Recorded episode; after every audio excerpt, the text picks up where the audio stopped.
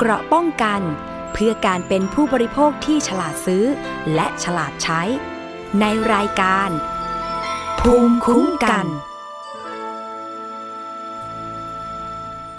สวัสดีค่ะ รายการภูมิคุ้มกัน รายการเพื่อผู้บริโภคกับดิฉันวิภาปิ่นแก้วค่ะ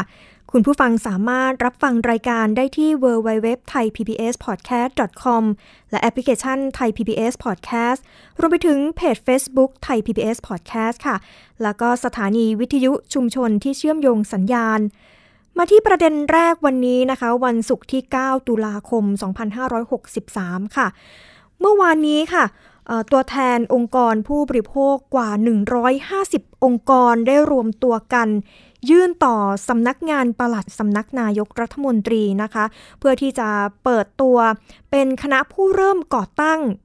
สภาองค์กรผู้บริโภคค่ะ ซึ่งสภาองค์กรผู้บริโภคประเทศไทยนี้นะคะ ก็เพื่อที่จะทำหน้าที่คุ้มครองผู้บริโภค และตรวจสอบการสินค้า หรือการกระทำที่ละเมิดสิทธิ์ต่อผู้บริโภคค่ะ ซึ่งขณะนี้นะคะ เราก็ยังไม่มีเอ่อเป็นสถาเป็นสภาองค์กรผู้บริโภคของประเทศไทยเลย ซึ่งก็มีการรวมกลุ่มกันนะคะ อย่างเมื่อวานนี้ก็ได้ไปที่สำนักงานปลัดสำนักนายกรัฐมนตรีค่ะ ซึ่งตัวแทนของเครือข่ายองค์กรผู้บริโภคได้รวบรวมมีการรวบรวมรายชื่อกันนะคะ 150 องค์กรที่มีการจดแจ้งสถานะความเป็นองค์กรผู้บริโภค ต่อนายทะเบียนกลาง แล้วก็นายทะเบียนจังหวัดจากทั่วประเทศ 152 องค์กรค่ะ เพื่อที่จะขอยื่น ขอเป็นผู้เริ่มจัดตั้งสภาองค์กรผู้บริโภคประเทศไทย ตามพระราชบัญญัติการจัดตั้งสภาองค์กรผู้บริโภคปี 2562 นะคะ ซึ่งก็มีนายสุพร อัฏฐาวงศ์นายทะเบียนกลางและผู้ช่วยรัฐมนตรีประจำสำนักนายกรัฐมนตรีเป็นตัวแทนมารับมอบมารับหนังสือนะคะ เมื่อวานนี้ที่ผ่านมา แล้วก็นายทะเบียนกลางก็ได้ตรวจสอบความถูกต้องแล้ว ก็จะมีการประกาศ จัดตั้งสภาองค์กรของผู้บริโภคนี้นะคะ ในราชกิจจานุเบกษา รวมถึงทางระบบเทคโนโลยีสารสนเทศภายใน 30 วันนะคะ จากนั้นคณะผู้เริ่มก่อตั้ง ก็จะจัดทำร่างข้อบังคับของสภาองค์กร แล้วก็จะเรียกประชุมสมาชิกภายใน 30 วันค่ะ นับตั้งแต่วันที่ประกาศราชกิจจานุเบกษา ซึ่งสภาองค์กรของผู้บริโภคนี้นะคะ ก็จะทำหน้าที่เป็นตัวแทนผู้บริโภค ให้ความเห็นเมื่อร่างกฎหมายต่างๆ เกี่ยวกับผู้บริโภค เปิดเผยข้อมูลสินค้า ตรวจสอบสินค้า แล้วก็ตรวจสอบการกระทำที่ละเมิดสิทธิผู้บริโภค แล้วก็รวมไปถึงสนับสนุนผู้บริโภคให้มีการฟ้องคดีด้วยค่ะ ซึ่งก็เป็นเรื่องดีๆนะคะสำหรับผู้บริโภคที่จะสามารถเข้าถึง สิทธิ์ต่างๆ ที่บางครั้งก็เราอาจจะไม่ได้รู้ข้อมูลนั้น ก็จะมีสภาเนี่ยแหละค่ะ เป็นเป็นเอ่อเป็นผู้ที่คอยช่วยเหลือคอยเปิดเผยข้อมูลสินค้าคอยมีการตรวจสอบ แล้วก็หากว่าเราถูกละเมิดสิทธิ์ก็สามารถที่จะปรึกษาสภาสภานี้ได้นะคะ สภาองค์กรผู้บริโภคค่ะ นี่ก็เป็นเรื่องราวดี ๆ ที่เกิดขึ้นนะคะ มาอีกที่ประเด็นหนึ่งค่ะ เป็นประเด็น อันนี้นะคะเป็นประเด็นเกี่ยวกับเรื่องปลูกกัญชาทางการแพทย์แบบโรงเรือนค่ะ ซึ่งก็อันนี้เกิดขึ้นที่จังหวัดชนบุรี องค์การเภสัชกรรมนะคะเดินทางไปพัฒนาการปลูกกัญชาทางการแพทย์ในรูปแบบโรงเรือน แล้วก็แบบกลางแจ้งค่ะที่จังหวัดชนบุรี แล้วก็มีการเตรียมที่จะออกประกาศกระทรวงปลดล็อกกัญชง เพื่อให้ประโยชน์จากสารจากการจากสารสกัดนะคะ การปลูกกัญชาเกรดทางการแพทย์ในโรงเรือนแล้วก็ในกลางแจ้ง อันนี้นะคะคือตั้งอยู่ที่อำเภอหนองใหญ่จังหวัดชนบุรีค่ะ ซึ่งเป็นโครงการที่องค์การเภสัชกรรมเนี่ยพัฒนาขึ้น เพื่อให้ได้ผลผลิตจากกัญชาแบบหลากหลายนะคะ สายพันธุ์ที่จะสร้างสารสำคัญสูงทั้ง CBD เด่นค่ะ แล้วก็ THC เด่นแล้วก็ CBD ต่อ TSC 1 ต่อ 1 รวมทั้งสายพันธุ์ไทย พร้อมศึกษาแล้วก็พัฒนาวิธีการเพาะปลูกให้เหมาะสมกับประเทศไทยด้วย ช่วยให้ผู้ป่วยเข้าถึงยา แล้วก็แล้วก็มีการสกัดกัญชาเพิ่มขึ้นด้วยนะคะ เป็นส่วนหนึ่งของการดำเนินการในระยะที่ 2 ระดับกึ่งอุตสาหกรรมในพื้นที่ 1,552 ตารางเมตรค่ะ รองรับการปลูกกัญชาได้ประมาณ 1,300 ต้นเลยทีเดียวนะคะ1,300 ต้นต่อปี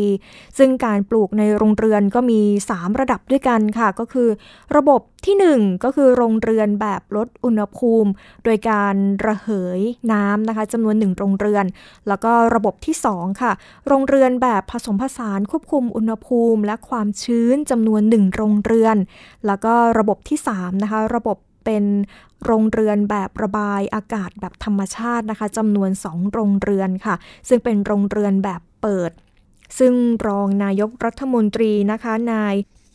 นายอนุทินชาญวีรกูลค่ะ รัฐมนตรีว่าการกระทรวงสาธารณสุข แล้วก็รองนายกรัฐมนตรีก็ระบุว่า การขับเคลื่อนนโยบายกัญชาทางการแพทย์ในระยะที่1 1ปีที่ผ่านมานะคะ ก็ถือว่ามีความก้าวหน้าไปอย่างมาก เนื่องจากสามารถร่างกฎหมายกัญชาที่ผ่านการพิจารณาของคณะรัฐมนตรีแล้ว แล้วก็ขณะนี้นะคะก็อยู่ระหว่างการพิจารณาของคณะ กรรมการกฤษฎีกาค่ะ แล้วก็มั่นใจว่าทางพักร่วมรัฐบาลก็จะมีเสียงในสภามากเพียงพอที่จะผลักดันกฎหมายนี้ ซึ่งนอกจากนี้นะคะ กระทรวงกระทรวงสาธารณสุขก็เตรียมที่จะออกประกาศเกี่ยวกับกัญชง ในปีในอีกไม่กี่สัปดาห์ต่อจากนี้นะคะ ซึ่งหากผ่านการพิจารณาของคณะกรรมการกฤษฎีกา แล้วก็ส่งกลับมาที่ ส่งกลับมาก็พร้อมที่จะลงนามทันทีค่ะ เพื่อที่จะให้ประชาชนนั้นเข้าถึงการใช้ประโยชน์จากการจากสารสกัดกัญชงได้ ซึ่งการขออนุญาตปลูก ก็จะเป็นไปตามหลักเกณฑ์ของสำนักงานคณะกรรมการอาหารและยาหรือว่าออยนะคะ รวมถึงจะเปิดโอกาสให้ประชาชน แล้วก็กลุ่มวิสาหกิจชุมชนดำเนินการนะคะ คาดว่าจะดำเนินการได้ภายในปี 2564 ค่ะ เนื่องจากกัญชงนั้นไม่ได้ถูกจัดเป็นยาเสพติด ซึ่งในระยะต่อไปของกัญชาเนี่ย กัญชาทางการแพทย์ค่ะก็จะผลิตในระดับอุตสาหกรรม ขยายการปลูกโดยมุ่งเน้นความร่วมมือกับกลุ่มวิสาหกิจชุมชน องค์กรหน่วยงานอื่น ๆ ค่ะ เพิ่มมากขึ้น พร้อมเพิ่มกำลังการผลิต สารสกัดให้มากขึ้นด้วย แล้วก็พัฒนาผลิตภัณฑ์ ยาจากสารสกัดกัญชาให้มีหลากหลายรูปแบบ เช่นยาเม็ด แล้วก็เป็นแบบครีมนะคะ หรือว่าเป็นแผ่นแปะ รวมไปถึงแคปซูลเจลค่ะ เพื่อที่จะให้แพทย์สามารถเลือกใช้ยาในรูปแบบที่หลากหลายหลาย ๆ แบบได้นะคะ แล้วก็เป็นการเพิ่มประสิทธิภาพในการรักษา ซึ่งนอกจากนี้นะคะก็ยังขยายกำลังการผลิตสามารถ รองรับการผลิตสารสกัดประมาณ 800 กิโลกรัมต่อปี สามารถผลิตยาจากสารสกัดกัญชาประมาณ 8,000 ลิตร ที่องค์การเภสัชกรรม จังหวัดปทุมธานีค่ะ ซึ่งเรื่องนี้นะคะก็มีเสียงจากท่านรองอนุทินชาญวีรกูลค่ะ รัฐมนตรีว่าการกระทรวงสาธารณสุขได้พูดถึงเรื่องนี้ไว้ด้วยค่ะ ในเรื่องเน้นในเรื่องของการปลูกการนำสารสกัดไปใช้ประโยชน์นะครับ แล้วก็ให้แพทย์แผนไทย แพทย์ทางเลือก ซึ่งมันก็จะล้อๆกับพรบที่เรากำลังเสนออยู่ในสภาอยู่เนี่ยนะครับ ก็คือถ้ามีวิสาหกิจชุมชนร่วมกันนะครับ ไม่เพียงเท่านั้นถ้ามีการทำสัญญากันเหมือนคล้ายๆ contract farming ว่าสามารถปลูกได้ภายใต้สัญญาที่จะรับซื้ออผลิตภัณฑ์นะครับที่ผลิตได้จากกัญชง ทุกอย่างอยู่ภายใต้การควบคุมนะครับ อยู่ภายใต้กฎระเบียบที่ทางกระทรวงสาธารณสุขได้วางไว้ ผู้คนก็สามารถนำไปใช้เป็นประโยชน์ได้ไอ้นี่คดีกัญชาหรือกัญชงมันไม่มีไม่มีความหมายแล้วล่ะเพราะว่าสิ่งที่เป็นประโยชน์ก็คือสารที่สกัดออกมา อาจจะเป็น CBD มอนอาจจะเป็น TSC มากบ้างน้อยบ้างอะไรก็แล้วแต่ผู้ผลิตสารสกัดนี้เขาก็มีวิธีผสมผสานอะไรของเขาทำให้เกิด ประโยชน์สูงสุดนะก็ตรงไหนที่เราทำได้เราก็พยายามที่จะปลดล็อกให้มากที่สุดก่อน ส่วนกฎหมายก็คงต้องรออีกสักระยะหนึ่ง แต่ก็ถือว่าในส่วนของรัฐบาลก็ผ่านไปหมดแล้ว ผ่านคณะมนตรีไปแล้ว เห็นชอบไปแล้วนะครับกฤษฎีกาก็ไปตรวจกฎหมาย แล้วก็ตรวจร่าง แล้วก็ทำความเห็นเข้ามา ถ้าไม่มีอะไรที่เป็นนัยสำคัญหรือเปลี่ยนแปลงอะไรมากเราก็เสนอเข้า กระบวนการของรัฐสภาก็จบค่ะก็เป็นเสียงของคุณอนุทินชาญวีรกูล รัฐมนตรีว่าการกระทรวงศึกขออภัยค่ะ รัฐมนตรีว่าการกระทรวงสาธารณสุขนะคะ ซึ่งก็เตรียมที่จะมีการนำกัญชาเนี่ยนะคะมาใช้ทางการแพทย์ ซึ่งก็จะได้เห็นผลเร็วขึ้นนะคะ ภายในปีหน้านะคะ 2564 ก็จะได้เห็นเป็นรูปเป็นร่างมากขึ้นค่ะ มาที่อีกประเด็นหนึ่งค่ะ กรณีกรณีนี้อาจจะเป็นกรณีที่ใกล้ตัวใครหลาย ๆ คนนะคะ ซึ่งเป็นกรณีรีวิวที่พักจนไปถึงมีการแจ้งความดำเนินคดีกลับมาได้ค่ะ ซึ่งก็ไม่น่าเชื่อนะคะว่าจะมีกรณีแบบนี้เกิดขึ้น ซึ่งกรณีที่เกิดขึ้นนี้นะคะ ก็เป็นกรณีที่เกิดขึ้นในประเทศไทย เรียกได้ว่าเป็นคดีแรก ๆ เลยนะคะ ซึ่งก็มีการตั้งคำถามกันมากว่า เอ๊ะ มีการรีวิวยังไงค่ะ ถึง จึงต้องแบบมีข้อความขนาดไหนที่มีแบบโรงแรมที่ทำให้โรงแรมเนี่ยเสียหายรีวิวแบบแย่ขนาดไหนจนถึงข้ามีการแจ้งความดำเนินคดีกันเกิดขึ้นค่ะ ซึ่งเคสนี้นะคะก็เป็นการแจ้งความดำเนินคดีในข้อหาหมิ่นประมาททั่วไปตามมาตรา 3 328 ค่ะ เรามาย้อนกันถึงช่วงวันเกิดเหตุนะคะ ก็คือช่วงเดือนมิถุนายนที่ผ่านมาค่ะ ก็มีลูกค้าต่างชาติคนหนึ่งค่ะ ไปพักที่โรงแรม ในเกาะช้างจังหวัดตราด แล้วก็มีการโต้เถียงกับพนักงาน ในเรื่องของค่าเปิดขวดค่ะ ซึ่งก็ผู้ นักท่องเที่ยวชาวต่างชาติคนนี้เนี่ยนะคะเขาก็นำเครื่องดื่มแอลกอฮอล์เนี่ยเข้าไปกินในโรงแรมในในร้านอาหารของโรงแรมนะคะ จากนั้นก็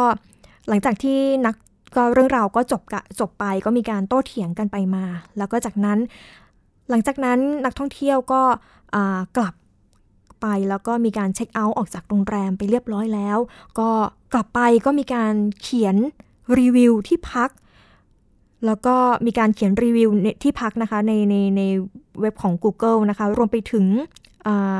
เขียนรวมๆกันแล้วเนี่ยประมาณ 4 ครั้งได้ แล้วก็มีการใช้บัญชีอื่น ซึ่งมีการแบบมีการ เปลี่ยนชื่อ Account เปลี่ยนชื่อบัญชีเนี่ยเพื่อที่จะมาเขียนรีวิวด้วย ซึ่งข้อความการเขียนรีวิวเนี่ยนะคะก็คือมีเนื้อหาในการเขียนที่มีลักษณะคล้ายคลึงกันค่ะทั้งหมด 4 ครั้งด้วยกัน ซึ่งทางโรงแรมเนี่ยก็ได้เห็นข้อความที่นักท่องเที่ยวคนนี้เนี่ยมีการเขียนรีวิวเข้ามา ก็ได้มีการอีเมล กลับไปหาลูกค้าคนนี้นะคะ ตั้งแต่เดือนกรกฎาคมไปจนถึงเดือนสิงหาคม ก็มีการแจ้งเตือนกับลูกค้าคนนี้ใน 4 ครั้งด้วยกัน เพื่อที่จะขอให้เขาเนี่ยลบ เพราะว่ามองว่าการรีวิวเนี่ยไม่ได้เกี่ยวข้องกับการบริการเลย เพราะว่ามีคำว่าในข้อความที่มีการรีวิวนะคะ ก็จะมีคำว่าทาสยุคใหม่ ซึ่งมีการเชื่อมโยงแล้วก็พูดถึงเชื้อชาติด้วย ซึ่งพนักงานชาวต่างชาติก็ที่มีการโต้เถียงกันนะคะ ก็ มีคำว่าไวรัสโคโรนาด้วยนะคะ ซึ่งในช่วงที่เดือนกรกฎาคมถึงสิงหาคมในช่วงเวลานั้นที่ผ่านมาเนี่ยในสถานการณ์เช่นนี้เนี่ยคืออทางโรงแรมเนี่ยเขาก็มองว่ามันเป็นเรื่องที่เซนซิทีฟนะคะ จึงอาจจะก่อให้เกิดการเข้าใจผิดได้ แล้วก็อาจจะทำให้คนเนี่ยที่เข้ามาอ่านเนี่ยเกิดความสับสนว่าเอ๊โรงแรมเนี่ยมีผลกระทบเกี่ยวกับ ไวรัสโควิด -19 หรือว่าไวรัสโคโรนาหรือเปล่า ซึ่งอาจจะทำให้โรงแรมเนี่ยได้รับผลกระทบธุรกิจก็อาจจะอาจจะเสียหายได้นะคะ แล้วก็รวมไปถึงโรงแรมอื่นที่มีชื่อคล้ายกัน ซึ่งก็อาจจะได้รับผลกระทบไปหมด จึงทำให้เขาเนี่ยได้เขียนอีเมลไปหาลูกค้าคนนี้ถึง 4 ครั้งด้วยกัน เพื่อที่จะขอให้ลูกค้าคนนี้ลบข้อความที่เขารีวิวออกไปจากที่ที่เขาโพสต์นะคะ ต่อมา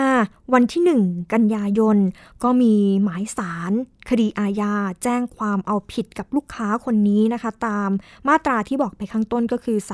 328 ในคดีหมิ่นประมาทค่ะ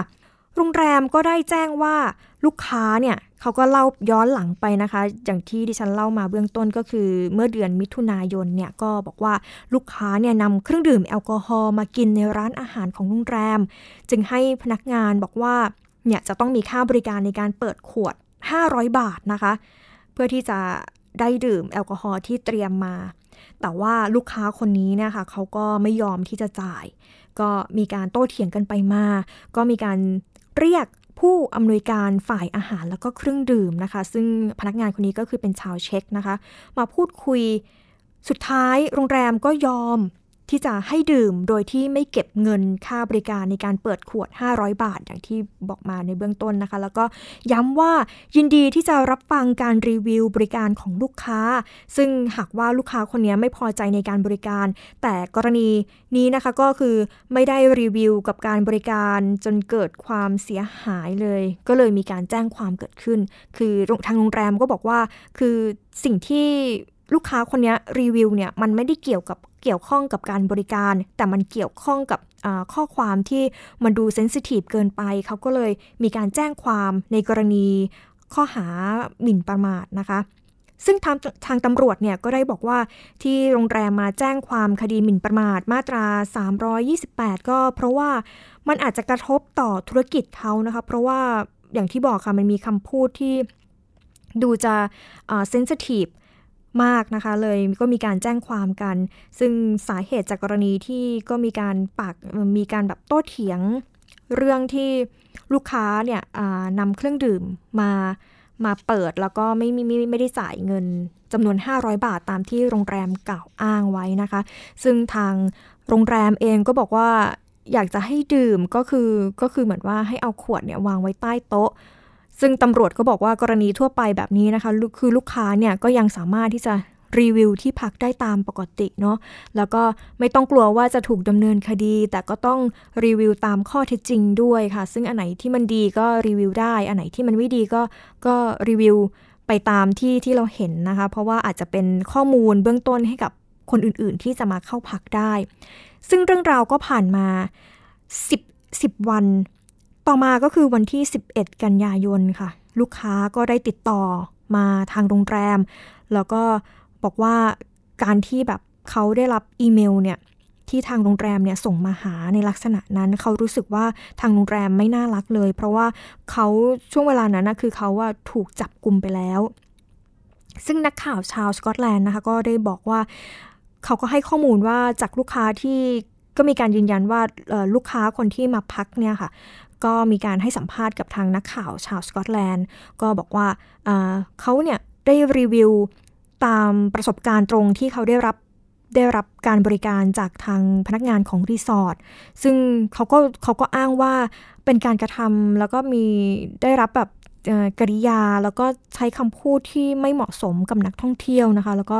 มองว่า พนักงานทั้งที่เป็นคนไทยแล้วก็ชาวต่างชาติเองเนี่ยเขารู้สึกว่ากำลังดูถูกคนที่เป็นลูกค้าอยู่ แล้วก็มองว่าเป็นเรื่องที่ไม่สมควรต่อการที่จะพูดแบบนี้กับลูกค้านะคะก็มีการถูกดำเนินคดีกันไป ซึ่งลูกค้าคนนี้ก็ได้ถูก จำคุกสองคืน เพราะว่าเนื่องจากไม่มีเงินมาประกันตัวจำนวน 1 0 0 0 0แสนบาทค่ะ ซึ่งก็ต้องจำถูกจำคุกไป 2 คืนด้วยกัน ซึ่งมาดูนะคะมาตราที่มีการแจ้งข้อหากันก็คือ ความผิดฐานหมิ่นประมาทตามประมวลกฎหมายอาญาค่ะ มาตรา 328 ซึ่งมาตรานี้นะคะ ถ้าหากความผิดฐานหมิ่นประมาท ได้กระทำโดยการโฆษณา ด้วยเอกสาร ภาพวาด ภาพระบายสี ภาพยนตร์ ภาพหรือตัวอักษรที่ทำให้ปรากฏด้วยวิธีใด ๆ แผ่นเสียงหรือสิ่งบันทึกเสียง บันทึกภาพหรือบันทึกอักษร กระทำโดยการกระจายเสียงหรือการกระจายภาพ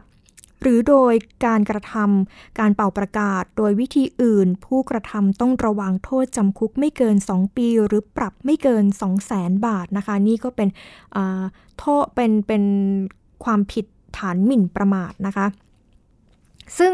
ก็มีรายงานเพิ่มเติมออกมาอีกว่าทางฝั่งโรงแรม แล้วก็คู่กรณีก็จะมีการนัดเจรจาไก่เกลี่ยกันนะคะ ในเรื่องราวที่เกิดขึ้นนี้ ซึ่งเอาจริง ๆแล้วเนี่ยนะคะ คือคุณผู้ฟังก็ที่ฟังอยู่ แล้วก็ชื่นชอบการท่องเที่ยวด้วยเนี่ย ก็อาจจะกังวลอยู่ว่า เอ๊ะเวลาเราไปเที่ยวที่ไปที่พัก แล้วเราจะสามารถรีวิวได้ไหม หรือว่าเราจะเขียนไปพิมพ์ไปตามตรงที่เราได้รับการบริการมาแบบนี้ไหม แล้วก็ยิ่งไปกว่านั้นก็คือช่วงนี้นะคะ ก็คือมีมีโครงการเราเที่ยวด้วยกันเนะของรัฐบาลที่ช่วยออกค่าที่พักให้ 40%ในช่วงนี้ก็อาจจะได้เห็นมีนักท่องเที่ยวไปเที่ยวตามสถานที่ต่างๆ เป็นจำนวนมาก แล้วก็รวมไปถึงนักท่องเที่ยวเองก็อาจจะแบบมีการเขียนรีวิวที่พักกันหลายต่อหลายคนเหมือนกันนะคะ ซึ่งเชื่อว่า พอฟังข่าวนี้แล้วก็อาจจะรู้สึกกังวลว่าเอ๊ะไม่กล้าที่จะเขียนรีวิวหรือเปล่า แต่จริง ๆ แล้วค่ะ คดีนี้นะคะ เป็นคดีการฟ้องหมิ่นประมาททั่วไป ซึ่งคุณผู้ฟังก็สามารถที่จะเขียนรีวิวได้ตามปกติค่ะ เพราะว่ามันเป็นสิทธิ์ของผู้บริโภคที่จะฟีดแบ็กสินค้า แล้วก็บริการตามข้อเท็จจริงนะคะ ซึ่งหากว่าดีก็บอกว่าดีค่ะ หากคุณภาพไม่ดีก็ต้องบอกว่าไม่ดีนะคะ เพื่อที่จะ อย่างที่บอกค่ะ เพื่อที่จะเป็นประโยชน์กับคนอื่นๆ ในการที่จะเลือกใช้บริการนะคะ ซึ่งจากการที่มีการค้นหาข้อมูลนะคะ ก็มีข้อมูลจาก Trip Advisor นะคะ บอกว่าร้อยละ 80 ของลูกค้าจะดูโรงแรมจากการอ่านรีวิวของลูกค้าคนอื่นๆนะคะ ที่เข้ามารีวิว แล้วก็มากมากกว่าร้อยละ 50 เนี่ย ดูรีวิวก่อนที่จะตัดสินใจคลิกเลือกที่จะจองที่พักนั้นๆนะคะ ซึ่ง ข้อดีของการรีวิวเนี่ยก็เป็นอีกเครื่องมือในการประเมินการทำธุรกิจของผู้ประกอบการด้วยค่ะ โดยไม่มีค่าใช้จ่าย เพื่อที่จะดูมาตรฐานในการทำธุรกิจนะคะ เพื่อที่จะดูอย่างที่บอกค่ะ คือตรวจดูฟีดแบ็ของลูกค้าว่าการบริการเนี่ยของเราเนี่ยดีมากน้อยขนาดไหนก็จะได้มีเสียงสะท้อนจากลูกค้าพิมพ์เข้ามา แล้วก็เราก็กลุ่มที่เป็นธุรกิจผู้ประกอบการเองเนี่ยก็นำข้อมูลจากที่ลูกค้าเนี่ย รีวิวไปปรับปรุง แล้วก็แก้ปัญหา แล้วก็เพื่อที่จะรักษามาตรฐานให้ลูกค้าเนี่ยเข้ามาพักในโรงแรมหรือว่าที่พักนั้นได้ต่อไปอีกค่ะ ซึ่งออย่างอย่างตัวดิฉันเองนะคะ เวลาที่จะแบบซื้อของในแอปขายสินค้าต่างๆเนี่ยทุกครั้งก็คือจะต้องมีการตรวจดูคนอื่นๆ ที่เขาซื้อสินค้านี้ไปแล้วดูแบบข้อความที่เขารีวิว ว่ามันดีไหมมันมันมันน่าเชื่อถือไหม เราก็จะดูว่ามันมีแบบหลาย ๆ คนที่เข้ามาตอบในทิศทางเดียวกันไหมนะคะ ซึ่งก็ช่วยในการตัดสินใจซื้อได้อย่างหนึ่งค่ะ เพราะว่าเชื่อว่าถ้าคนแบบ มารีวิวกันเยอะๆ ก็ยิ่งทำให้เราเนี่ยตัดสินใจซื้อสินค้านั้นได้ง่ายมากขึ้นนะคะ เพราะว่าแน่นอนว่าเวลาซื้อสินค้าของออนไลน์เนี่ยเราก็แบบไม่ไม่สามารถที่จะจับต้องหรือว่าเห็นสินค้านั้นได้นะคะ ก็ทำให้อาจจะต้องแบบอ่านรีวิว เพื่อที่จะประกอบการตัดสินใจด้วย แล้วก็เช่นเดียวกับที่พักค่ะ ก็อย่างที่ที่บอกว่าคือตัวดิฉันเองถ้าสมมติว่าจะจองที่พักผ่าน ทางแอปพลิเคชัน หรือว่าผ่านทางเว็บไซต์ของโรงแรม หรือว่าที่พักนั้นๆ ก็ต้องมีการอ่านรีวิวเหมือนกันนะคะ หรือว่านำชื่อที่พักนั้นอะไปเซิร์ชหาใน Google เพื่อที่จะดูว่าเอ๊มีคนเนี่ยคอมเมนต์พูดถึงโรงแรมนี้หรือว่าที่พักนี้ยังไงบ้างนะคะ เพราะว่าดูว่าการบริการเนี่ยของโรงแรมนั้นเนี่ยเป็นยังไงบ้าง บางทีนะคะคือการบริการเนี่ยก็คือตามโรงแรมต่างๆเนี่ยก็คือจะเป็นหัวใจสำคัญ ของการบริการของที่พักนั้นๆนะคะ นอกจากเราจะได้เห็นรูปภาพความสวยงามแล้วนะคะ ก็ต้องดูว่าลูกค้าคนอื่นๆเนี่ยเข้ามารีวิว แล้วก็มาพูดถึงโรงแรมนี้ยังไงบ้างนะคะ คุณผู้ฟังที่ฟังข่าวนี้นะคะ ก็ยืนยันอีกครั้งหนึ่งค่ะว่ายังสามารถที่จะรีวิวสินค้าแล้วก็บริการ ที่เราได้รับมาได้ตรงตามที่เราจะอยากจะรีวิวนะคะว่าดีก็คือบอกว่าดีไป ไม่ดีก็คืออยากจะให้เขาปรับปรุงแก้ไขยังไงก็คือพิมพ์บอกไป ก็สามารถที่จะรีวิวได้ตามปกติเหมือนเดิมนะคะ เอาละค่ะ ช่วงหน้านะคะเราไปติดตามคดีผู้เสียหายกว่า 20 คนค่ะ ได้เข้าแจ้งความว่าถูกช่อโกง ในการซื้อโปรทองค่ะ ทองในที่นี้คือทองคำนะคะ แล้วก็ทำให้ต้องสูญเสียเงินรวมเกือบ 2 รวมเกือบ 20 ล้านบาทค่ะ ไปพักสักครู่ค่ะ เกราะป้องกันเพื่อการเป็นผู้บริโภคที่ฉลาดซื้อ และฉลาดใช้ ในรายการ ภูมิคุ้มกัน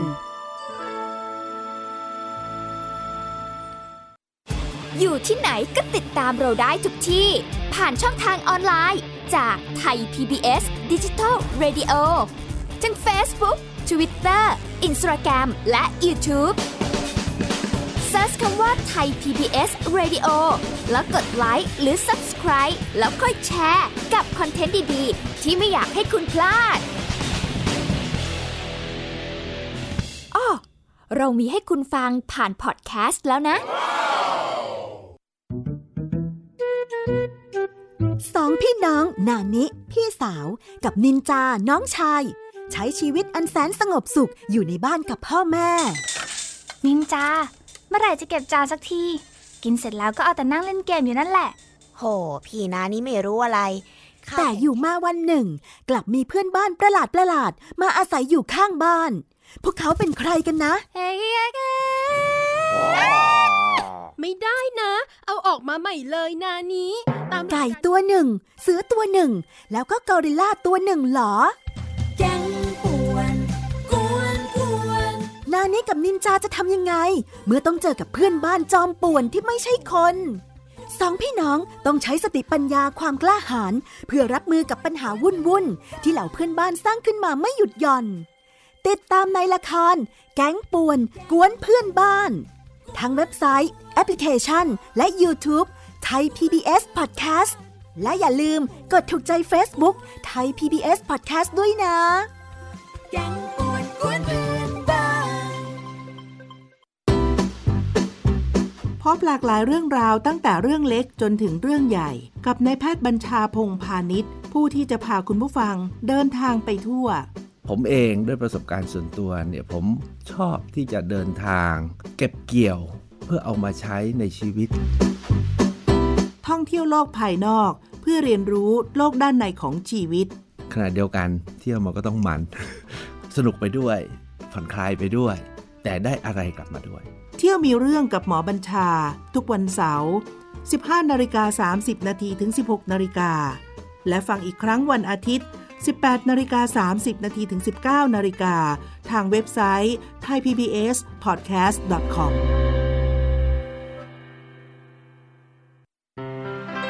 เกราะป้องกัน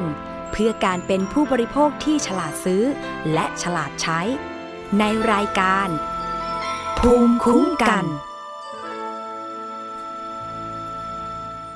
ยังอยู่กับดิฉันนะคะ วิภาปิ่นแก้วค่ะ ในรายการภูมิคุ้มกันรายการเพื่อผู้บริโภค วันศุกร์ที่ 9 ตุลาคม 2563 ค่ะ อีกประเด็นหนึ่งที่ดิฉันได้เกริ่นไปเมื่อสักครู่นะคะ ที่ผ่านมาพูดถึงการช่อโกงซื้อโปรทองค่ะ ซึ่งเรื่องนี้ก็เป็นอีกเรื่องหนึ่งที่ก็มองว่าเป็นเรื่องใกล้ตัวอีกเรื่องหนึ่งนะคะ ที่อาจจะมีคน ที่อยู่ใกล้ตัวเราเนี่ยถูกหลอกจากกรณีนี้ก็เป็นได้ค่ะ ซึ่งกรณีที่เกิดขึ้นเนี่ยเกิดที่จังหวัดราชบุรีนะคะ ซึ่งการช่อโกงซื้อโปรทองเนี่ยทำให้มีการสูญเงินรวมผู้เสียหายรวมๆกันแล้วเนี่ยเกือบ 20 ล้านบาทค่ะ ซึ่งคดีนี้เนี่ยมีผู้เสียหายกว่า 20 คนด้วยกัน เหตุการณ์นี้เกิดขึ้นที่จังหวัดราชบุรีนะคะ มีผู้เสียหายเนี่ยทยอยเข้าแจ้งความที่สพเมืองราชบุรีค่ะ เพื่อดำเนินคดีกับเจ้าของโปรทอง เพราะว่าถูกหลอกให้ซื้อโปรทอง หรือว่าทองคำในราคาที่ถูกกว่าร้านทองทั่วไปนะคะ ประมาณ 40%ด้วยกันค่ะ ซึ่งในช่วงนี้นะคะ สองถึงสามเดือนที่ผ่านมาหรือว่า1นถึงสองเดือนที่ผ่านมาเนี่ยก็จะเห็นทองทองคำเนี่ยนะคะ อย่างทองคำแท่งเนี่ย ราคาแตะไปที่ 30,000 บาทเลยทีเดียวนะคะ แล้วก็ค่อยๆ ทยอยล่วงลงมาถึง 1 9 0 0 0 0 8ช่วงนี้ก็อาจจะอยู่ที่ราวๆ 1 8 0 0 0 9นะคะ ซึ่งในช่วงนี้คือเห็นว่าราคาทองเนี่ยค่อนข้างที่จะสูง ก็ส่วนหนึ่งก็อาจจะทำให้นักลงทุนเนี่ย สนใจที่จะมาร่วมลงทุนในการลงทุนกับทองนะคะ ซึ่งก็อาจจะเชื่อมโยงมาถึงว่ามีการหลอกให้ซื้อให้ให้ซื้อโปรทองเนี่ยก็ทำให้คนเนี่ยหลงเชื่อว่าอยากจะได้เงินจำนวนมากขึ้นค่ะ ก็ทำให้มีการถูกหลอกกันเกิดขึ้น ซึ่งผู้เสียหายนะคะอย่างที่บอกว่ากว่า 20 คนเลยทีเดียวค่ะ ก็เข้าแจ้งความที่สพเมืองราชบุรีนะคะ อย่างที่บอกค่ะ คือทองคำเนี่ยของผู้ที่หลอกลวงเนี่ยเขาก็บอกว่าราคาเนี่ยถูกกว่าร้านทองประมาณ 40%นะคะ เชื่อว่าก็น่าจะประมาณมากกว่ามากกว่าน้อยน้อยกว่าก็คืออาจจะน้อยกว่า จนทำให้คนที่เป็นผู้เสียหายเนี่ยรู้สึกว่ามันน่าที่จะร่วมลงทุนกับเขา ก็เลยอโอนเงินไปแล้วก็แต่ว่า โอนเงินพอโอนเงินไปร่วมลงทุนเสร็จก็กลับไม่ได้รับทองตามที่ตกลงกันไว้นะคะ พอติดต่อสอบถามไปก็บอกว่ามีการบ่ายเบี่ยงไม่ยอมจ่าย แล้วก็บางทีก็กดปิดโทรศัพท์หนีซึ่งผู้เสียหายบางคนเนี่ยนะคะก็ระบุว่าเจ้าของโปรทองเนี้ยเนี่ย ก็มีการท้าทายกับผู้เสียหายด้วยนะคะ บอกว่าเนี่ยให้ไปแจ้งความเลย แล้วก็บอกว่าเขาอะไม่มีทองจะให้หรอกนะ แล้วก็รวมทั้งเงินที่ผู้เสียหายให้ไปเนี่ยก็จะได้คืนเพียงร้อยละสิบของจำนวนเงินที่โอนไปให้เท่านั้นนะคะ จึงทำให้ผู้เสียหาย รวมๆแล้วกว่า 20 คนเนี่ยก็ได้เข้าแจ้งความที่สพเมืองราชบุรี แล้วก็ เข้าแจ้งความที่กองปราบปรามด้วยค่ะหนึ่งในผู้เสียหายนะคะ ก็บอกว่ากรณีที่เกิดขึ้นเนี่ยเป็นการซื้อขายโปรทอง ซึ่งก็จะมีการโพสต์ผ่าน Facebook ว่าน้ำหนักทองเนี่ยตั้งแต่ 1 สลึงไปจนถึง 3 บาทเนี่ยนะคะ ราคานี้เนี่ยก็จะมีการจัดโปรโมชั่นกัน โดยอีก 3 อาทิตย์เนี่ยถึงจะได้ทอง ซึ่งราคาทองก็จะถูกกว่าท้องตลาดเนี่ยครึ่งหนึ่งนะคะ ยกตัวอย่างอย่างเช่น ถ้าทอง 1 บาทเนี่ยนะคะ ก็จะเป็นเงิน 13,000 บาทถึง 14,000 บาท ซึ่งอย่างที่บอกเบื้องต้นนะคะ ก็คือว่าปกติราคาทองตามร้านขายทองทั่วไปเนี่ย ราคาทองคำแท่ง 1 บาทเนี่ย ก็จะอยู่ที่ประมาณเกือบเกือบ30,000นะคะ ซึ่งถ้าสมมติว่าเขาเนี่ยต้องการที่จะ ได้รับทองเร็วกว่า 3 อาทิตย์ อย่างที่บอกไป ราคาทองคำก็อาจจะแพงกว่า 13,000 บาทเล็กน้อย ซึ่งก็ผู้เสียหายเนี่ยเขาก็รู้สึกว่าเขาถูกหลอก เพราะว่าร่วมลงทุนไปก็ไม่ได้เงินกลับมาสักทีค่ะ ก็เลยมีคนที่อยู่ในกลุ่มได้ มีคนที่อยู่ในกลุ่มนี้นะคะ ก็คือมีการได้ทองคำไปแล้วส่วนหนึ่ง แล้วก็มีการลงทุนไป 4-5 ครั้ง มีคนได้ทองกลับมาค่ะ ซึ่งก็อันนี้ก็คืออาจจะเป็นการรู้สึกว่าเขารู้สึกว่าเชื่อใจ แล้วก็นำไปสู่การบอกต่อๆกันไป จึงทำให้มีผู้เสียหายเนี่ยจำนวนมากนะคะ เพราะว่าเห็นว่าเนี่ยได้เงินคืนกัน ส่วนผู้เสียหาย รายนี้นะคะก็คือลงทุนไป 1 2 0 0 0 0 บาท โดยลงทุนไป 2 รอบ แต่ก็ยังไม่ได้ทองกลับมาค่ะ ซึ่งในที่นี้ก็คืออาจจะมีผู้เสียหายเนี่ยบางคนก็คือลงทุนไปแล้ว 4-5 ครั้งก็ได้ทองกลับมา แต่บางคนเนี่ยเห็นว่าเอ๊ะเพื่อนได้ทองกลับมา ก็เลยมองว่าน่าจะเป็นช่องทางทางหนึ่งในการลงทุน แล้วก็ได้ ได้กำไรได้เงินกลับมา ก็เลยอยากจะลงทุนด้วย ก็นำไปสู่ผู้เสียหายในล็อตต่อๆมาล็อตที่2นะคะว่าเอ๊เห็นเพื่อนลงทุนได้เงิน ก็อยากจะได้เงินด้วย ก็ลงทุนไปแต่ว่าก็คือลงทุนไป 1 2 0 0 0 0 บาทเนี่ยลงทุนไปสองรอบ แต่ก็ยังไม่ได้ทองกลับมา ซึ่งผู้เสียหายก็มีการสอบถามไปยังผู้รับเงินนะคะ ก็ได้รับคำตอบว่าเขาเนี่ยได้ส่งต่อไปให้กับเจ้าของโปร แต่ว่าตอนนี้เนี่ยยังติดต่อไม่ได้นะคะ จึงต้องแจ้งความกับผู้ผู้ที่เป็นคนกลางรับเงินจำนวนนี้ไปก่อน โดยในกลุ่มเนี่ยในกลุ่มของผู้ที่ ผู้ที่เสียหายนะคะ ก็คือในกลุ่มของผู้ที่รวมกลุ่มกันเนี่ยมีประมาณ 60ถึง70 คนค่ะ ซึ่งแต่ละคนที่โดนก็มีตั้งแต่หลักพันไปจนถึงหลักแสนบาท สูงสุดก็คือ 240,000 บาทนะคะ ซึ่ง 60ถึง70 คนนี้ก็มีทยอยเข้าแจ้งความอย่างที่บอกนะคะ ก็คือกว่า 20 คนแล้ว แล้วก็ผู้เสียหายนะคะ ก็ยังบอกอีกว่านอกจากกลุ่มเขาแล้วค่ะ ก็คือยังมีอีก 20ถึง30 กลุ่มเลย ซึ่งเชื่อว่าผู้เสียหายน่าจะมีเป็นหลักร้อยเลยทีเดียวที่ขณะนี้เนี่ยยังไม่ได้มีการติดต่อเข้าแจ้งความกันนะคะ ซึ่งเขาก็บอกว่าจำนวนที่ 20ถึง30 กลุ่มนี้เนี่ยก็ยังไม่ไม่สามารถที่จะติดต่อเจ้าของโปรได้ค่ะ แต่ว่าก็มีบางคนนะคะ เขาได้รับการติดต่อแล้วก็บอกว่าเจ้าของโปรเนี่ยเขาขอเวลา 10ถึง15 วัน โดยระบุไว้ว่าไว้ตั้งแต่วันที่ 1 ตุลาคมนะคะ บอกว่าเนี่ยขอเวลาอีกสักหน่อย 10ถึง15 วัน บอกว่าอย่าเพิ่งแจ้งความ แล้วก็บอกบอกว่ามีบางคนเนี่ยได้ 10%ไปแล้วเนี่ยเจ้าของโปรก็บอกว่าหากใครที่ได้ 10%ไปแล้วเนี่ยอย่าเพิ่งแจ้งความ ซึ่งบางคนก็คือแบบ ไม่ไม่หลงเชื่อต่อนะคะ เพราะว่าเห็นว่าคือร่วมลงทุนไปแล้วหลายครั้ง แต่ว่าก็ไม่ได้เงินกลับคืนมา ก็เลือกที่จะดำเนินคดีจะดีกว่านะคะ เพื่อที่จะให้เจ้าของโปรเนี่ยรับผิดชอบความเสียหายที่เกิดขึ้นค่ะ ทางด้านคดีนะคะตำรวจก็ได้ระบุว่าคดีนี้เนี่ยก็น่าจะจบภายใน 1 เดือนนะคะ หลังจากนี้ ก็ประมาณเดือนพฤศจิกาก็น่าจะจบคดีได้ค่ะ แล้วก็เวลานี้เนี่ยถ้าสมมติว่าคือใครที่อยากจะแจ้งความเพิ่ม ก็สามารถที่จะมาแจ้งได้ตามที่สพสพเมืองราชบุรีนะคะ หรือว่าสพในภูมิลำเนาที่ผู้เสียหายอาศัยอยู่ค่ะ เบื้องต้นคดีนี้ก็เป็นคดีช่อโกงนะคะ ซึ่งเป็นคดีที่ตำรวจในพื้นที่ก็คือสพเมืองราชบุรีก็คือทำงานร่วมกับ กองปราบปรามนะคะ ก็จะดูคดีนี้ หลายครั้งนะคะที่เราจะได้เห็นข่าวข่าวคราวเกี่ยวกับการหลอกให้ร่วมลงทุน ซึ่งจริง ๆ แล้วนะคะก็มีธุรกิจคือมันไม่มีธุรกิจไหนนะคะที่ที่ได้ผลตอบแทนแบบรวดเร็ว ซึ่งก็ให้ปักธงให้ให้เชื่อไว้ก่อนว่าการที่เขาบอกกับเราบอกว่าเนี่ยถ้าลงทุนเท่านี้จะได้เงินเป็นเงินก้อน แล้วก็ใช้เวลาในรวดเร็ว เราไม่ควรที่จะหลงเชื่อนะคะ แล้วก็ให้คิดเอาไว้เลยว่าเป็นการหลอกลวง ซึ่งพฤติการของกลุ่มมิจฉาชีพเหล่านี้เนี่ยก็จะหลอกให้ให้ให้ตายใจก่อนเนาะแล้วก็คืนค่าตอบแทนมาสัก 1-2 ครั้งก่อน แล้วก็ให้เหยื่อเนี่ยเชื่อใจ ซึ่งต้องระมัดระวังเป็นอย่างมากนะคะ ในช่วงหน้าค่ะ เราจะไปติดตามช่วงคิดก่อนเชื่อ กับดรแก้วกังสดานอัมภัย นักพิษวิทยา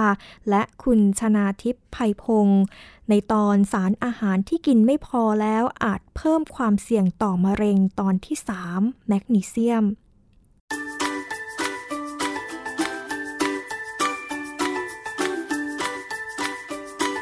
ช่วงคิดก่อนเชื่อ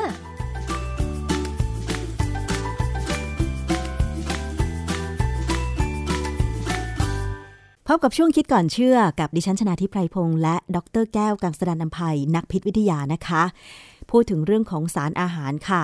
ก็มีความจำเป็นทุกๆสารเลยนะคะ ที่เราจะต้องได้รับเพื่อสุขภาพที่ดีค่ะ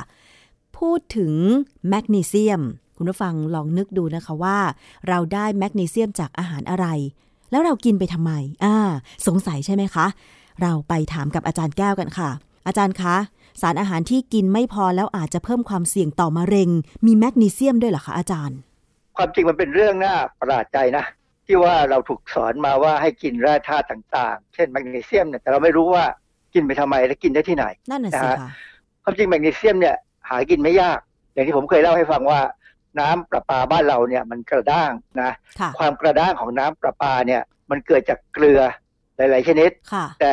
ในหลาย ๆ ชนิดเนี่ยมันก็จะมีแมกนีเซียมคลอไรด์ กับแมกนีเซียมซัลเฟตค่ะเพราะฉะนั้นถ้าเราเอาน้ำประปามาต้มเนี่ยนะไม่ว่าจะเป็นน้ำประปาจังหวัดไหนอะผมกล้าพูดได้เลยว่าเราได้แมกนีเซียมแน่เพราะฉะนั้นอันนี้คือที่บอกว่าคนไทยเนี่ยโอกาสขาดแมกนีเซียมอะน้อย ถ้าเรากินน้ำประปานะฮะค่ะแต่การกินน้ำประปาแล้วจะได้สารอื่นอีกหรือเปล่าเนี่ยเป็นอีกเรื่องนะค่ะ อาจารย์อย่างน้ำบาดาลน้ำบ่อน้ำ ในต่างจังหวัดที่เขาขุดกันไว้ในบ้านหรือข้างบ้านอะไรอย่างเงี้ย มันมีแมกนีเซียมไหมอาจารย์ เออลองดูสิว่าน้ำนั้นกระด้างไหม เวลาเราจะดูว่ากระด้างไม่กระด้างเนี่ยนะ เราใช้วิธีเอาผงซักฟอกใส่ลงไปแล้วตีฟอง ถ้าน้ำกระด้างเนี่ย ฟองจะไม่ค่อยขึ้น อ๋อ ค่ะ แต่ว่าการที่ฟองไม่ขึ้นเนี่ยไม่ได้หมายความว่าซักผ้าไม่ได้นะ ค่ะ เพราะว่าเรื่องของฟองกับเรื่องของการซักผ้าเนี่ยมันเป็นคนละเรื่องกัน ค่ะ ผงซักฟอกบางชนิดเนี่ย ตีฟองยังไงก็ไม่ค่อยขึ้น แต่ว่าเขาสามารถมีตัวองค์ประกอบที่ดึงเอาไขมันเอาความสกปรกเนี่ยออกมาได้อ๋ออย่างที่ฉันสังเกตเห็นสมัยเด็กๆเนี่ยนะคะ เวลาพี่ป้านาอาซักผ้าเนี่ย คือเขาไม่ได้ใช้ผงซักฟอกเขาใช้สบู่ลาย แล้วมันตีไม่ค่อยมีฟองอาจารย์แบบนั้นหรือเปล่า อันนั้นก็ประมาณหนึ่งนะฮะคือสบู่เนี่ยเรา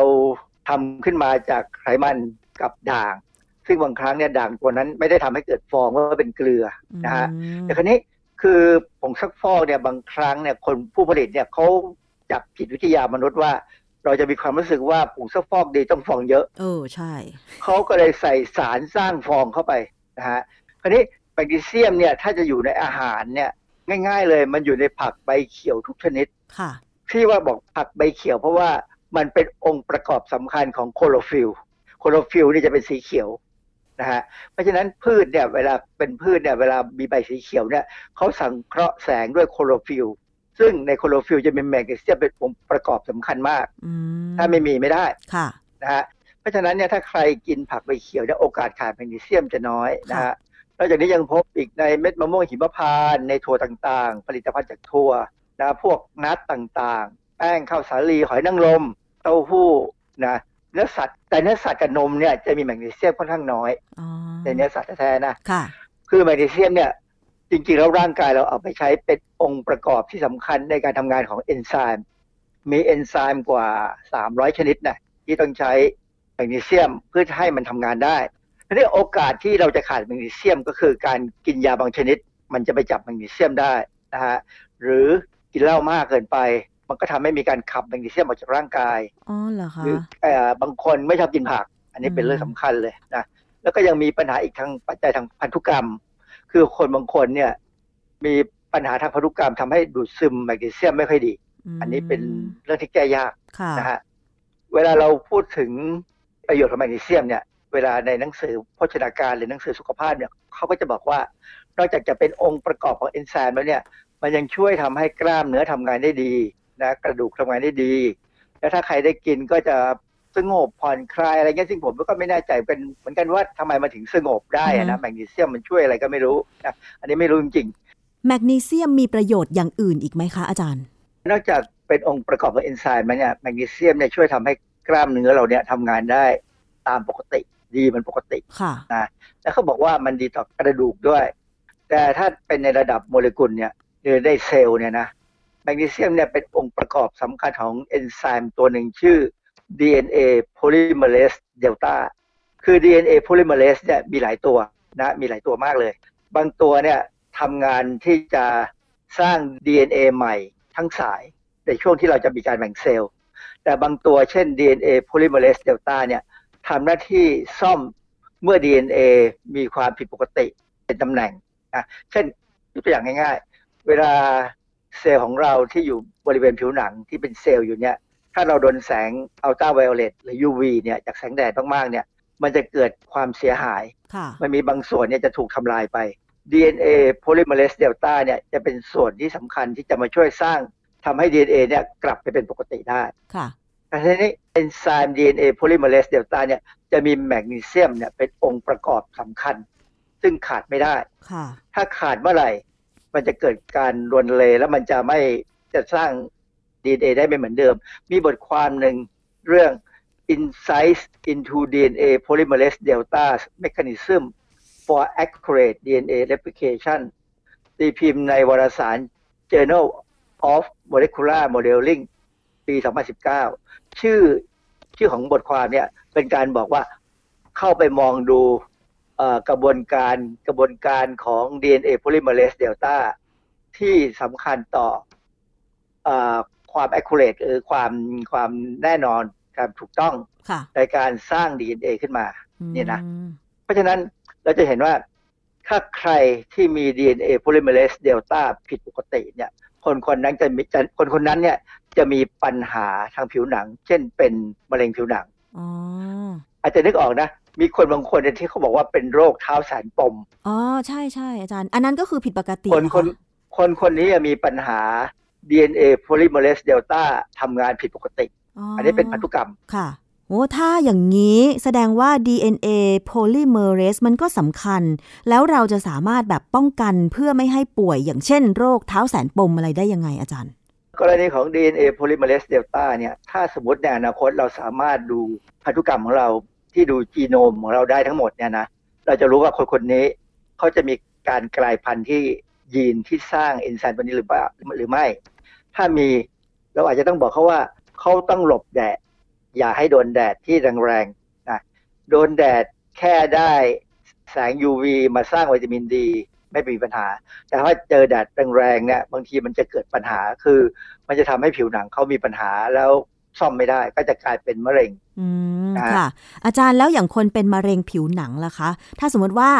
บรรพบุรุษเป็นมะเร็งผิวหนัง แล้วถ้าเกิดว่าลูกหลานไม่อยากจะเป็นมะเร็งผิวหนังตามบรรพบุรุษอย่างเงี้ย มันจะสามารถป้องกันโดยที่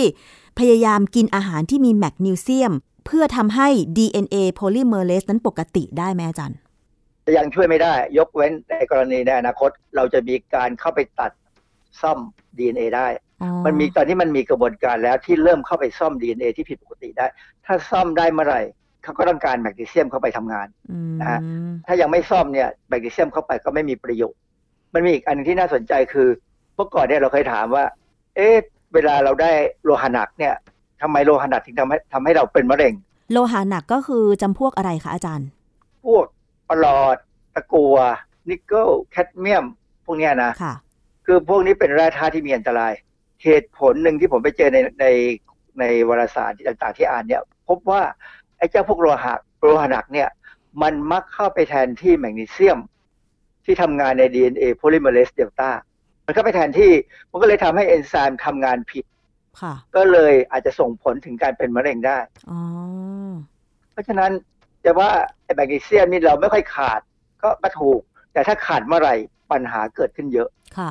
สังเกตง่ายๆ ถ้าเวลาเราขาดแมกนีเซียมนี่มันจะมีอาการยังไงคะอาจารย์อย่างที่บอกแล้วว่ามันทำงานเกี่ยวมันช่วยการทำงานของกล้ามเนื้อนะเพราะฉะนั้นถ้ากล้ามเนื้อเริ่มมีปัญหาทำงานแบบมีปัญหา เช่น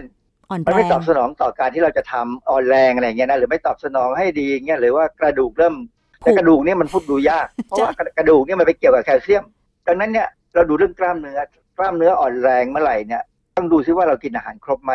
คนที่กล้ามเนื้ออ่อนแรง บางครั้งอาจจะเป็นเพราะมันเป็นพันธุกรรมหรือเป็นไปตามวัย ถ้ากินผักผลไม้กินยังครบอยู่เนี่ยผักใบเขียวเดี๋ยวก็ไม่น่าจะใช่เรื่องของแมกนีเซียมแล้วเป็นเรื่องอื่นค่ะ เพราะฉะนั้นเราก็พยายามกินอาหารให้ครบพอถึงวัยหนึ่งมันหมดสภาพมันก็หมดสภาพนะครับค่ะ แต่ยังไงก็ตามถ้ายังอายุไม่มาก หรือว่าตลอดช่วงชีวิตของคนเราเนี่ย เราก็ควรที่จะกินแมกนีเซียม ไม่ขาดใช่ไหมอาจารย์ คือกินจากอาหารเนี่ยจะดีกว่าคือผมไม่แนะนำ หรือไม่กล้าที่จะแนะนำให้ไปเสริมแมกนีเซียม ยกเว้นในกรณีที่หมอสั่ง มีอยู่พักหนึ่งที่ผมมีปัญหาตะคริวกินน่องอยู่ตลอดเวลาเนี่ยนะผมก็พยายามเสริมแมกนีเซียมเพราะมีความรู้สึกว่ามันคงจะช่วยได้ อาจารย์เสริมจากไหนแต่มันก็จากเม็ดเลย ซื้อมากินเลยค่ะ ก็ปรากฏว่ามันก็ไม่ได้ผลเท่าไหร่อะนะก็ยังเป็นตะคริวอยู่เหตุที่ผมเป็นตะคริวเนี่ย ก็เป็นเพราะว่าผมกินยาลดไขมันอ๋อลดไอ้พวกไขมัน LDL เนี่ยค่ะนะก็สุดท้าย ที่ทำก็คือเลิกกินยา ก็แล้วหายไหมก็ดูดีขึ้น คือดูดีขึ้นแบบผมไม่ค่อยเป็นตะคริวตอนนอนแล้วล่ะตอนนี้ค่ะก็คือเลิกกินยาลดไขมันตะคริวก็เลยหายใช่ไหมอาจารย์ฮะแต่ว่าเราก็ต้องมานั่งพยายามกินอาหารอย่าให้มีไขมันสูง พูดง่ายๆคือหลีกเลี่ยงอาหารที่มีไขมัน กะทินี่ไม่ได้เลยใช่ไหมอาจารย์ วันนี้เพิ่งกินกล้วยบวชชีไปนี่แหละ อ้าว ในรอบหนึ่งเดือนหรือเปล่ากิ นหน่อยนั่นน่ะสิคือนานๆทีจะกินคือนานๆทีกินไม่มีปัญหาหรอก เพราะว่ากะทิเนี่ยเรากินเข้าไปเราก็เอามันไปใช้เป็นพลังงานค่ะที่มันจะมีปัญหาก็ต่อเมื่อ มันไขมันเยอะมาก วันนี้กินขาหมูพะโล้วันนี้กินกล้วยบดชี วันนี้กินนู่นกินนี่ซึ่งไขมันทั้งนั้นเลยอือฮึคือเรารู้จากอาหารลักษณะของอาหารเนี่ยนะค่ะเราจะรู้เลยว่า เรากินไขมันเกินหรือไม่เกิน ถ้ากินเกินเมื่อไหร่เนี่ยวันรุ่งขึ้นต้องพยายามลดหรือออกกำลังกายให้มากขึ้นค่ะ แต่ดิฉันคิดว่าวันนี้ดิฉันกินอาหารได้แมกนีเซียมเยอะเลย เพราะอะไรรู้ไหมคะ เพราะว่าที่ไทยครับ PBS เนี่ยค่ะ จัดกิจกรรมแล้วก็นำอาหารประเภทผัก อย่างวันนี้มีเมนูที่ประกอบไปด้วยผักก็คือน้ำพริก ผักลวก ผักจิ้ม ผักสด แล้วก็สลัดผัก มาบริการให้พนักงานที่สนใจเนี่ยกินฟรีอาจารย์ แล้ววันนี้กินผักสีเขียวเยอะมาก กินถั่วด้วย กินธัญพืชด้วยอาจารย์ เอองั้นก็มีโอกาสอ้วนเยอะเลย ไม่ค่ะ อาจารย์น้ำสลัดนิดเดียวนอกนั้นเป็นผักแล้วก็จิ้มน้ำพริก ไม่อ้วนเลยก็ดีครับ ถ้าถ้าอย่างนั้นก็โอเคก็ก็เลิกก็ดีนะฮะเพราะว่าอาหารผักเนี่ยมันก็จะมีพลังงานต่ำค่ะ แล้วนอกจากนั้นก็ยังมีนักกำหนดอาหารจากโรงพยาบาลมาให้ความรู้ด้วยอาจารย์ โอเคดีมากดีมาก แต่มื้ออื่นก็ไม่ได้กินอย่างนี้นะอาจารย์นะ ก็เราก็รู้ตัวอยู่แล้วว่าเรากินผิดกินถูกค่ะ นะฮะเราก็พยายามแก้เมื่อมันผิด มันมีโอกาสผิด ความอร่อยมันก็เป็นเรื่องของความสุขค่ะนะถ้าไม่มีความสุขจะอยู่ไปทำไม เพราะฉะนั้นก็สุขบ้างรักษาสุขภาพบ้างใช่ไหมอาจารย์ ก็พยายามมาพยายามดูแลร่างกายดูแลเรื่องการกินอาหารค่ะเราก็คงจะอยู่อย่างสบายไปได้อีกนานพอสมควรเท่าอือฮึที่เราจะอยู่ได้ค่ะ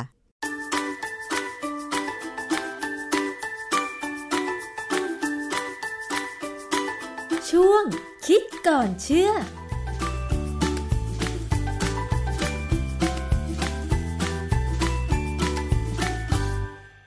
ค่ะเมื่อสักครู่นะคะก็เป็นช่วงคิดก่อนเชื่อ กับดรแก้วกังสดานอัมภัยนักพิษวิทยา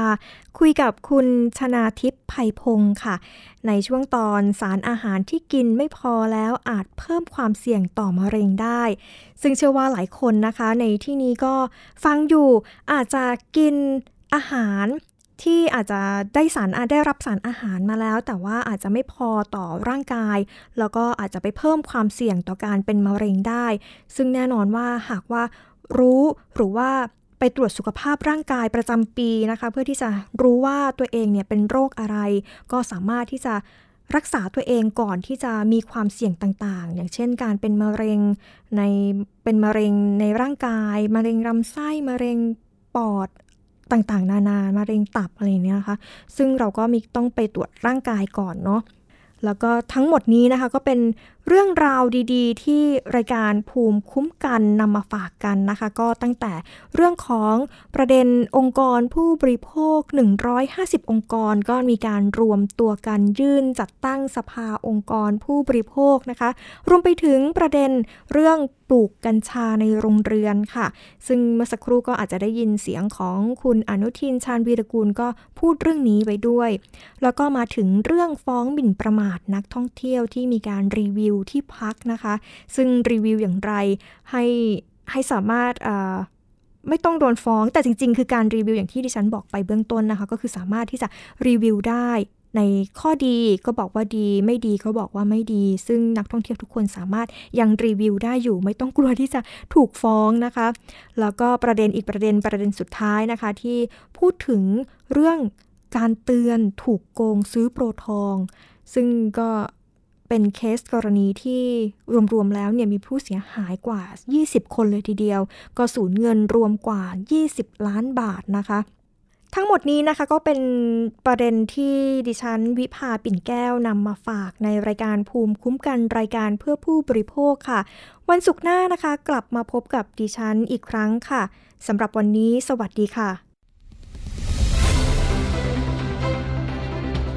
ติดตามรายการได้ที่ www.thaipbspodcast.com แอปพลิเคชัน Thai PBS Podcast หรือฟังผ่านแอปพลิเคชัน Podcast ของ iOS Google Podcast Android Podbean SoundCloud และ Spotify ติดตามความเคลื่อนไหวของรายการและแสดงความคิดเห็น โดยกดถูกใจที่ facebook.com/thaipbspodcast